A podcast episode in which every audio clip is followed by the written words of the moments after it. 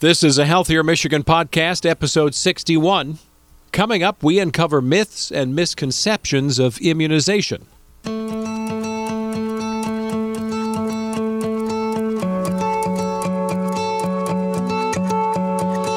Welcome to a Healthier Michigan podcast, the podcast dedicated to navigating how we can all improve our health and well being through small, healthy habits we can start right now. I'm your host, Chuck Gaidica, and every other week we'll sit down with a certified health expert from Blue Cross Blue Shield of Michigan. We dive into topics that cover nutrition, fitness, and a whole lot more. And on this episode, we're talking about vaccinations. This is going to be a huge topic as we head, hopefully, toward the end of this calendar year and into next year as well. We'll explore how they work, what impact they have on our immune system, and even uncover some myths. With me today is a clinical pharmacist at Blue Cross Blue Shield of Michigan, Kelly DeJager. Kelly, how are you? I'm doing great, Chuck. Thank you.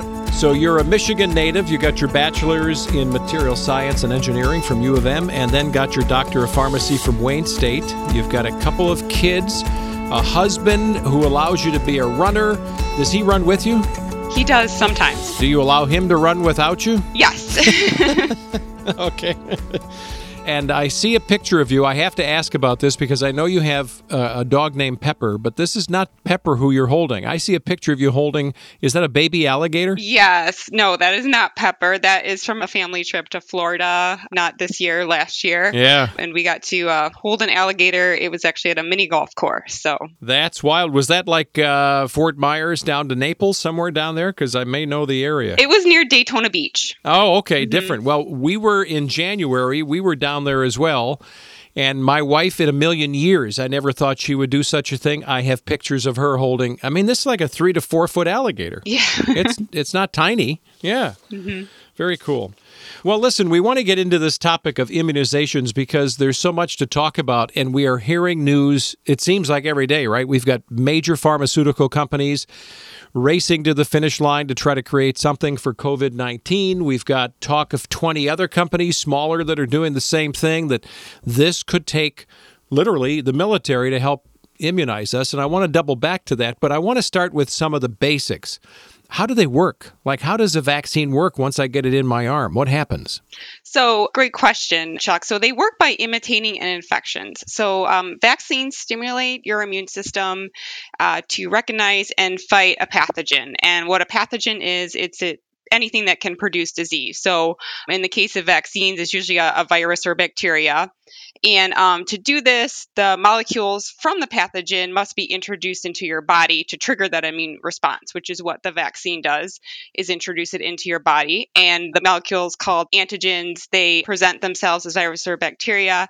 And giving the vaccine allows the person to build up immunity to a disease. So, when we build up this immunity, why, for instance, do we hear, you know, comments about building up immunity to COVID, but with the flu, there's still a vaccine for the flu, but if I've had it before, wouldn't I have built up an immunity? Why or does it just go away over time? So with the flu virus, it mutates. So it changes every year. So that's Ah. why we have the flu vaccine and a new flu vaccine comes out every year. So they start manufacturing that well before the flu season comes out. And based on uh, studies around different, like southern and northern hemisphere, they predict what the strain is going to be. But that's why you need the flu vaccine every year because it mutates. So, is it better to have a natural immunity? I mean, if you had some kind of immune system booster that helped you, is that better than getting a vaccine, or is that really not a, the proper way to ask it? So, natural immunity is, of course, important. However, uh, obtaining natural immunity for these diseases that we now have vaccines for, such as measles or polio, mm-hmm. to name just a few, is always far more dangerous than acquiring that immunity from the disease itself. You know, if you were to get the measles, for example, you know, before we had this vaccine available, uh, it would infect three to four million people a year in the United States. And of those, you know, several hundred would die from the disease. So you have that risk with the natural immunity that you don't with the vaccine acquired immunity. And of course, I you know if I walk into my local drugstore chain, I'll see you know the clinics that have popped up now and seems to be a pretty big part of their business model.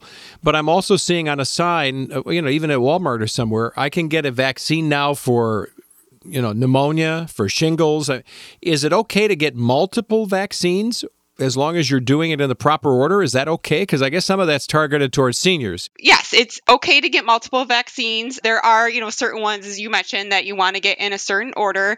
And the CDC um, publishes guidelines for people from birth all the way into adulthood with a schedule of how it's best to receive the vaccines. But it is perfectly fine to get more than one at a time if that is required. So for some people, they could have a reaction, and I'm not sure everybody knows that that reaction is coming. I had a bad reaction years and years ago to a flu vaccination. And I don't know if it has to do with an egg allergy or what it could be. But anyway, there are people who don't know it's coming. But generally, is most everybody okay getting a vaccination? And for those who aren't okay, like who are they? Why? Because we all should really know that somehow. Right. So, yes, most people are fine getting a vaccination. You mentioned maybe having a reaction to the vaccine in the past. Mm-hmm. So, most of the reactions that people are going to see are a side effect to the vaccine. So, that be like a sore arm, maybe a mild fever, some redness at the site of injection. Mm. Very serious reactions are extremely rare to vaccines, and it is much, you know, more risky to actually get the disease itself. And um, to answer your question about like who should maybe not get a vaccine. So for every vaccine that is out there, the CDC has guidelines on contraindications, so people who shouldn't get the vaccine or maybe precautions. So just to give one example would be someone who is immunocompromised. So for example, a patient who has cancer who is receiving chemotherapy would be considered immunocompromised. So there are certain vaccines that they would not be able to get until, you know, they were through treatment and well again. But there's very few people who would not be able to get a vaccine. As I mentioned uh, before, too, like age plays into that factor. So there's vaccines that are to be given at a certain age. And it's interesting, too, if you bring up the egg allergy and the flu vaccine, the traditional way for over 70 years was to actually grow it in um, an egg. So there was always that theoretical risk that someone who has an egg allergy could have a um, bad reaction to it. However, they have found that it's more of like a theoretical risk that people that do have an egg allergy can actually receive that vaccine. Just to let you know, there are two within the last decade, they've developed other ways of growing these vaccines. So there actually are two available that don't have any egg in them. So if you're still unsure, I would, you know, recommend that you check with your doctor or pharmacist about how it was, you know, manufactured, even look at the CDC website. Yeah. Well, you know, it's interesting because I think we all tend to think, or a lot of us do, that we're getting vaccinated for our own health. And just, gosh, it's got to be five years ago, we were having uh, a new baby granddaughter introduced into our family. I was doing a bit of caregiving for my two senior parents, and I was advised by my doc that I should be vaccinated for certain things so that I wouldn't pass on something to them. Like I could do okay with it, maybe be sick for a day or two, but boy, if you give it to your parents, it could be a whole different thing. So some of these things we need to think about the others around us, much like we have been with wearing a mask. It's not just about us. Yes, exactly. So that probably I'm thinking was maybe if you were having a new um, grandbaby come the Tdap vaccine. Yes, that's what it was. Yeah. so that is recommended for women who are in their third trimester of pregnancy, and then anyone who is going to be um, in close contact with the baby when they're first born. They call that there's a couple different terms. So, like you form like a cocoon around the baby to help protect it, or kind of in a broader sense with even more of the different vaccines we have, like herd immunity. So, those patients that maybe we talked about immunocompromised can't get the vaccine, it's really important that everyone else who is able to be vaccinated get the vaccine to protect those people. Mm-hmm. And what outside of the obvious that we've just spent a few minutes talking about, what other benefits could I be missing? For getting a vaccination? What else can we be thinking about? The benefits of vaccines so they protect people by producing immunity. They're going to reduce the risk of not just infection but also many of these different diseases have complications from an infection. Some of them could be lifelong. Mm. so you know those are the main benefits of the vaccine is just by you know protecting you from getting the actual infection protecting those around you and then also just reducing the risk of complications even with we talked a little bit about the flu vaccine. You know, sometimes people may, you know, feel that it's not that effective or hear through the news that it maybe isn't that effective, it will still generally people who have the flu vaccine will have a milder case of it. So it's still recommended to to get it with that being a consideration. So let me ask you a question because here you are, doctor of pharmacy, so you've forgotten more about this than I know, but I'm just so curious, why did it take so long for us to see a clinic in a pharmacy where I could get a shot. You know, it used to be you had to make an appointment with your doctor, you had to go pay an office visit, etc. So I'm assuming there's a profit center to some of this, right? It just makes sense for CVS and Walmart and uh, Walgreens to have this. But beyond that, it's a convenience factor. It's like bada bing, bada boom, I'm in, I'm out, you know, and I got to go. And so, wh- why did it take so long? So, the exact answer of why it takes so long, I don't know that I can answer that, but you know, as far as like advocating for pharmacists coming into this role of immunization, I think that it is, you know, great, especially like you mentioned, like the convenience factor of getting yeah. to just go into like the pharmacy to get vaccinated. And I will say that the role has been expanding as well. So, for instance, the age that you can get vaccinated in a pharmacy has gone down. So it used to maybe be like teenagers or adults but you know, some pharmacies are even vaccinating at the age of four, which is great. You know, some of those vaccines that you get when you're an infant, of course, they combine them with well visits, so it makes sense to go to your doctor. But for to just get your whole family a flu vaccine, yeah, uh, I think that you know being in the pharmacy is very you know convenient and great to see that happening. Is it actually pharmacists who are dispensing a vaccination, the person giving me the shot, or is it a med tech? Like literally, who who is it that's doing it? Depending on how the practice is set up in the pharmacy, it could be the pharmacist. And I think traditionally, when it first started, that was who was doing the vaccinating. There are, you know, you see like the minute clinics or other things that are in some of the pharmacies. Yeah. Those ones, it might be not the pharmacist like in those. I'm actually not a hundred percent how those are set up, but it could be like a med tech or, or a nurse or someone other than the pharmacist. So, since the vaccine is helping, you know, fight off the potential for whatever strain of the flu is coming, this still doesn't mean that if you have a regimen that seems to work for you, you know, we've heard a lot about zinc and vitamin C and there are a lot of people that have their own little system of boosting their immune system. That doesn't mean you should automatically pull back on that either, right? It, it seems like you got double barrel power then going off against the uh, flu. No, and especially um, with what is happening right now with COVID 19, you kind of touched on that a little bit. It's more important than ever to make sure that you're getting that flu vaccine this season mm. because of the, you know, we don't have that kind of protection for COVID 19 right now. So to have the potential to have both infections is there for a person and just the strain on the healthcare system we really want to encourage people to get their flu vaccine and to even get it earlier than they may have gotten it in the past, just to make sure that everyone's protected. And you say everyone, so the flu vaccine is really for the entire family from young kids all the way up to mom and dad. This isn't just for middle age and older. Right. So it's recommended for six months and up. So, you know, babies under six months can't get it. That's why, again, it's hmm. important mm. for those um, that are around infants that young to be protected. But yes, it is recommended for people who are six months and older. What if um, this is going to be a weird question because it's like saying, what if antibiotics weren't here? Because there was a time not that long ago where, you know, if you cut your leg open on a wire fence, you didn't have any ointment to put on there. And now we know why, you know, people died younger maybe. But if vaccines went away, if we didn't have vaccines, what would be happening? So I think one of the best ways to describe that is to just look at history. You know, nowadays we don't see diseases like measles, polio, whooping cough that were, you know, around more when um, I know my parents had uh, a measles. And prior to vaccines, you would have thousands of people who would die or have permanent complications from these disease. And as we've seen them develop, we don't really see these diseases anymore. So, you know, and, and as we mentioned, they kind of protect the whole community. So if we stop vaccinating, you would see increased cases of these diseases out there. And we have even seen pockets of this. I don't know if you remember last year in 2019, there was a outbreak of measles in Oakland County.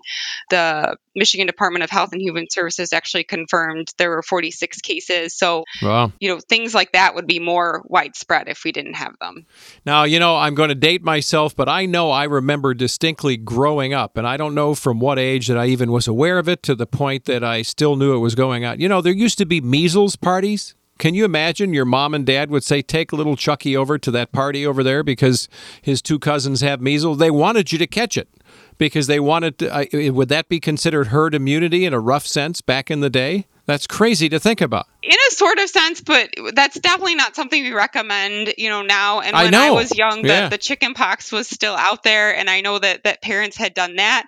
But again, the dangers from getting the disease are far more serious than the vaccine. Right. Yeah, I mean, I know it was there, and I don't remember exactly if I was thrown into the huddle or not. I mean, I don't remember if I right. got it, you know, naturally or otherwise. So let's double back on something that I think is important because there are a lot of parents, and, you know, parents are the ones that should be in charge of their children's health and their own health, who are kind of lumped into a group of anti vaxxers. You know, they really are concerned about kids getting vaccines because it could lead to autism or it could be that there's something in the the actual vial or the you know the needle isn't sterilized. There's something. And it could and I'm not going to say that it's crazy thinking. I'm just saying that this thought exists. Give us your take on this. And if you were advising young families with children about vaccinations, you've kind of said it already, but uh, why is it that with all the information we have at our fingertips, we would still have people thinking that vaccines are bad when it seems to me that the evidence is overwhelming the other way? So I think it's really important that parents or you know anyone who's going to get a vaccine make sure that they seek uh, information from credible sources like the CDC, because as you mentioned, there is a lot of information out there from anti vaxxers that kind of stirs up fear that maybe these vaccines are causing more harm than good. And that is completely not the case. So, to address the potential link that has been posed with autism, the widespread fear from that came back from a study that was done in the late 1990s. And the author of that study has since lost his medical license because that study was proven to be not founded. There is no link between vaccines and autism, but you know, unfortunately some damage was already done with that. And you know, since then there have been numerous studies done and again, I would, you know, urge people to talk with their doctor or look at what the CDC has because they have some really awesome info that links the studies, even the names of the studies that have been done in these vaccines, and none of them have linked the vaccines to autism. And then, Chuck, I think you mentioned too, like the contents of the vaccine. So, like what's in the vaccine, and some parents are kind of afraid about that, which, you know, of course, you know, I'm a parent too. So, you have a lot of concerns to keep your, your child safe. Yeah. For sure. And just assuring parents that, you know, each ingredient in the vaccine serves a purpose whether it's providing the immunity, so the antigen that's in there, um, keeping it safe and long lasting, and then other things that are used in the production of the vaccine. So, vaccines do contain trace amounts of formaldehyde, which I know sounds, but you actually produce that naturally in, in your body. So, what we metabolize is actually more than what's found in the vaccine. You know, all these different additives actually, you know, make the vaccine safer. So, it's just trying to, you know, assure parents that these have been studied and um, have gone through lots of safety testing before they're actually given to their children. And, you know, I think in this fast moving world of ours, especially now with uh, social distancing, we maybe over time have lost sight of the fact that our pediatricians, our doctors, our pharmacists, the experts that we've always had in our life, we sort of think it's just the person behind the glass and they filled my script and, you know, again, got to go and swipe my card and let's do it. But I think that we need to rely on those people as well because those are the people, pediatrician, they're going to be in your child's life, in your life. You're going to see them a lot, you know, over the course of time. And I think it's good to defer to their knowledge and to some extent their authority in this matter matter too. You know, take their advice to heart. Yeah, of course. I think it, that's really important. And as I, you know, mentioned that my children, I have vaccinated them all on schedule, up to date, and even just kind of making it a little bit more personal when you're talking with maybe your doctor and your pharmacist about you know what their take on it what they've done maybe with their family because you know i think that really even more than some of the the facts and the science out there it has that connection if you can make that with like your your patients or have that with your doctor or pharmacist as a mom, how often does this conversation, especially when your kids were much younger, but how often does that come up in a parent's circle, you know, of your friends, neighbors, churchgoers, etc.? It, it seems to me when we were raising our kids, we were talking to other parents a lot. Well, what are you doing? What do you think? Do you think it's safe? Uh, you know, that happens holistically. Oh, yeah. And I think that, yeah, definitely. And especially eh, things are different now with social media and it's really easy. There's just like information everywhere. So, kind of like, who do you trust? What do you do? So, that definitely comes up, you know, when you're a mom talking with your friends. I think that, you know, a lot of times maybe we, you know, most of my friends were kind of on the same page as me as regarding vaccination. So, I, I didn't really get any kind of arguments that way. But yeah. Yeah. That's good. And I, you know, we're in a world where it seems like, again, daily, this idea of uh, you know vaccines for COVID nineteen. The big players that we're hearing about, some names we never even knew, you know, Moderna, and but we know Johnson and Johnson, some others, but there are all these other small companies, some that are international, and they're racing to the finish line. Our government and other governments are throwing billions of dollars at them to say, come on, let's get it done fast. And it seems like they're moving at breakneck speed.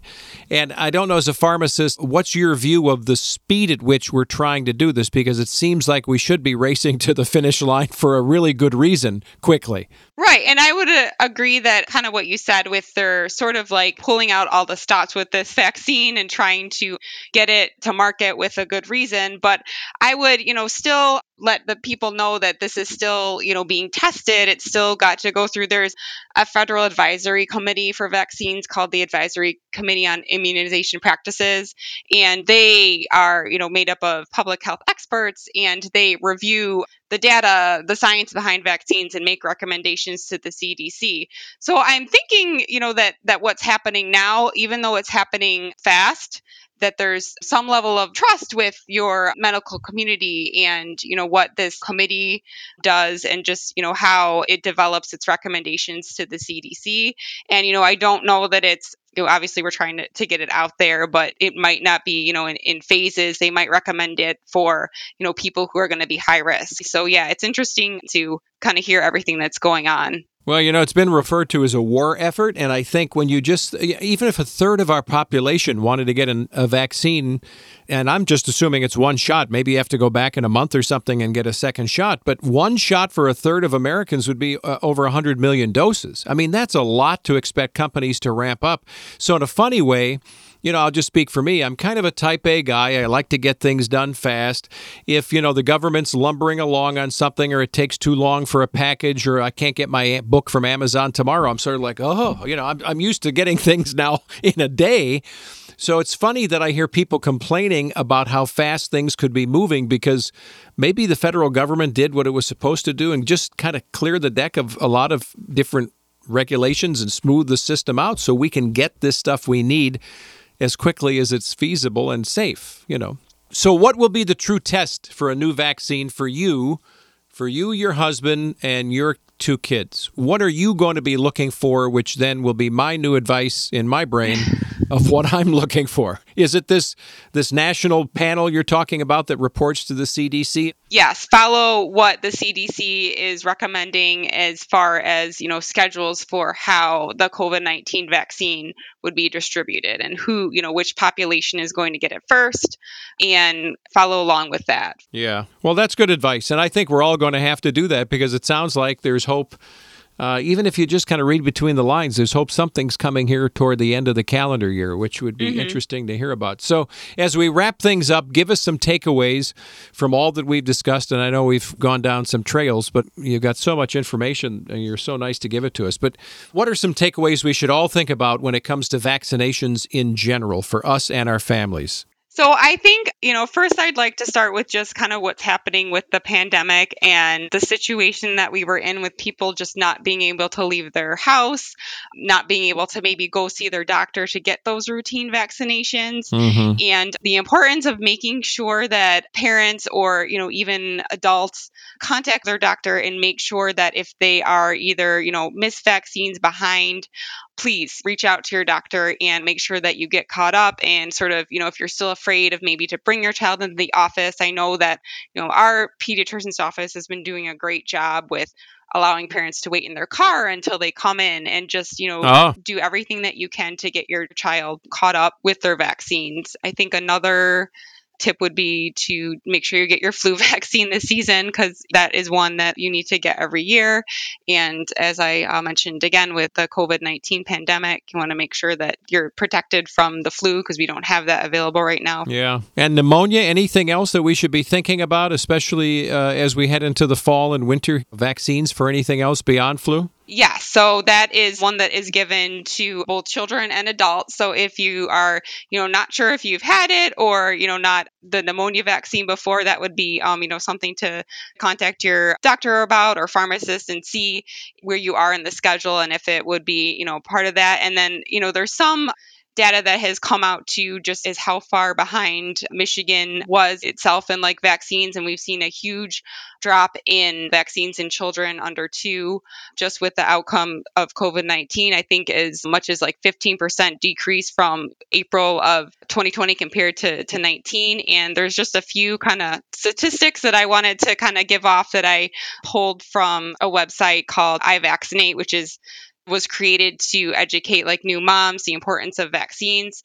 So it kind of stated that before vaccines were around, parents in the United States could expect that polio would paralyze 10,000 children, the pertussis or whooping cough would kill 8,000 infants, mm. measles would infect 4 million children, killing, you know, about 500. So these are, you know, kind of the reality of what we kind of already talked about that uh, what would happen if we didn't vaccinate, you know, some things that mm-hmm. we could mm-hmm. see. And what you're saying, I'm, I'm listening to you say this eh, because of the COVID, a lot of people just weren't taking their youngsters to the doctor to get the vaccine. Is that what it is? They pulled back? Yeah, you know, unfortunately, rightfully so, some offices had to kind of close for a period of time yeah. in order to kind of figure out, you know, what are we going to do with COVID 19? So we've been kind of encouraging, you know, at Blue Cross, our members to reach out to their doctor to find out what they have in place. Like, as I mentioned, they've done creative things with like having your waiting room be in your car so that they don't have a waiting room anymore. You come into the office and they take a temperature to try and also limit the number of people that are coming into the visit. So, you know, maybe if you're able to just have one parent take the child instead of both parents yeah. so that you're limiting the people that have to come in contact. But yeah, definitely I think it was part out of necessity of what was happening and then part out of, you know, some fear of parents. And even kind of an, another tidbit or point we've heard a lot about, you know, schools, what schools are doing as yeah. far as if they're, you know, going virtual, going back. And I would, you know, encourage parents, even if you're following the strictest of social social distancing and you know not leaving the house. Once things will get back to normal um, and when they do you want to make sure that your child is you know protected. So that's so important to make sure that they're caught up on those. Yeah staying up to date and pack your patients even if you have to make a doc appointment you know a little farther down than you thought you had to in terms of your calendar. Just make sure you're up to date. Yeah, like I said, I would contact your child's pediatrician because I know that they do want to vaccinate. Well, Kelly DeJager, thank you so much for being with us. Kelly's a clinical pharmacist at Blue Cross Blue Shield of Michigan. I suspect we'll talk again as we start to hear about vaccinations, which I can't imagine we won't uh, by the end of this year into next year, hopefully. So thanks so much for all your input and your knowledge, Kelly. Thank you, Chuck. Take good care of yourself and be well.